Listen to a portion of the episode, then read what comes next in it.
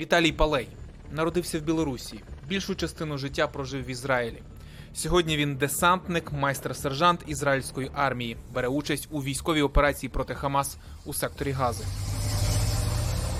А коли почалось повномасштабне вторгнення Росії в Україну, перші кілька місяців провів добровольцем в ЗСУ та став героєм документального фільму про війну в Україні французького публіциста Бернара Анрі Леві. Qui arrive de Jérusalem Ми кілька разів намагались записати інтерв'ю з Віталієм, та через інтенсивні бої в Газі запис доводилось переривати. Через э, час примерно это нормально будет, потому что нам надо сейчас выезжать. Зрештою, ми зустрілися з ним в Нью-Йорку, куди він приїхав ненадовго з волонтерською місією. В інтерв'ю він розповідає, чому зважився разом із другом поїхати захищати Україну, чужу для нього державу. Россия убивает там тысячами украинцев, бомбит и Росія вбиває тисячами українців, бомбардує і йде на Київ. Для мене це був реальний шок. Я не вірив, що вони це зроблять. Я навіть напевно їв один раз на день. Я не знаю, звідки у мене був такий сильний порив. Мені це заважало. Я просто сидів у телеграм-каналах, постійно оновлював сторінку, дивлюся, вертольоти летять на Єрпінь, на Гостомель. Я знав посекундно, що там як було. От не міг я стояти осторонь. І ось сьомий день війни, коли Київ повністю оточений, коли українці самі не вірили, що вони встоять. Увесь світ не вірив, ніхто не вірив. Але ми вірили. Ми повірили та вирішили поїхати. Літак Тель-Авів Краків, поїзд до Львова і далі на Київ. Але в столицю через блоковані під'їзди Віталій так і не потрапив, тому поїхав у Дніпро. Там він взявся тренувати новообранців. Мы э, с э, утра до вечера проводили на полигонах. Ми зранку до вечора були на полігонах або на стрільбищах всередині міста. Так було місяць, поки наших хлопців не почали посилати ротами на Херсонський напрямок. І ми, звичайно ж, вирішили, що ми їдемо з ними. Ми не закінчили свою місію. Ми приїхали туди. Вони не очікували цього, що ми приїдемо. Я пам'ятаю ці здивовані обличчя, у деяких сльози підійшли, сльози молодих хлопців. Ми зрозуміли одразу, що все, що ми там робимо, те, що ми там знаходимось, це потрібно. Це реально потрібно. Это реально нужно. Він приймав участь у штурмах кількох населених пунктів на Херсонщині. На фронті Віталій провів три місяці, доки йому не стали телефонувати рідні і знайомі з Ізраїля, коли дізнались, де він. Віталій так і не наважився їм сказати, що поїхав в Україну.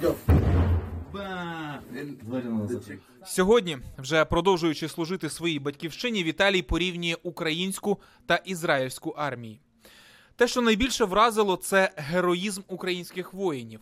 Героїзм, яким подекуди доводилось заміняти відсутність зброї. Израильский солдат сегодня не знает. Ізраїльський солдат сьогодні не знає, як піти у наступ або робити зачистку без великої вогневої підтримки, не обов'язково прямо з повітря. Це можуть бути розумні ракети, які запускаються земля, земля підрозділами. Це можуть бути точні снаряди. У нас є 120-мм снаряд з GPS наведенням. Він падає рівно туди, куди треба. Над нами завжди летять бойові гелікоптери, апачі. Ми завжди з ними на зв'язку. Ми бачимо, звідки постріляли. Ми не йдемо туди героїчно відкриваючи груди, рятувати цей будинок або штурмувати. Його або знесуть, або повністю обробить бойовий вертоліт. Танк, можливо, навіть скинуть бомбу F-16 чи F-15 і так далі. Тому мені було правда боряче дивитись, як йшла, наприклад, 47-ма бригада на запорізькому напрямку. Можливо, в Україні не було вибору.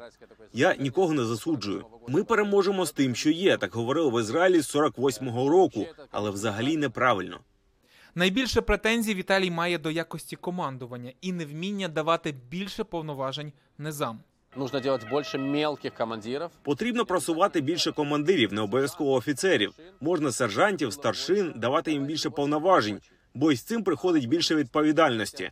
Всі говорять про комбата, а от про командира роти нічого, ніби його немає. Він просто як якась ланка, в нього ніби немає права на своє слово. Хоча командир роти це серйозна посада. В Осокорівці на Херсонщині, де ми були, він відповідав за все село. Його тисячу разів на день викликали по рації. Це не просто технічна посада. Треба давати можливість їм проявляти ініціативу. Сьогодні Віталій адвокатує за підтримку Україні і вважає, що ізраїльський уряд давно мав би обірвати зв'язки з Росією. Мы с Украиной Ми з Україною, на мій погляд, повинні вже давно конкретно визначитись, об'єднати зусилля. У нас же один ворог Росія та Іран найкращі друзі. І там, і там диктатури найстрашніші, де людей вбивають, труять, садять у в'язницю. Ми про західні, про американські, де є свобода, свобода життя, де люди хочуть кайфувати, не хочуть воювати. Українці хотіли просто бути європейськими людьми. Україна та Ізраїль це взагалі невід'ємна вісь. Віталій каже, позиція ізраїльського уряду може стати більш категоричною, якщо на Ізраїль нападуть з території Сирії, де зараз знаходяться російські війська. Його десантний підрозділ час від часу патрулює цю ділянку кордону. Андрій Борис, Голос Америки.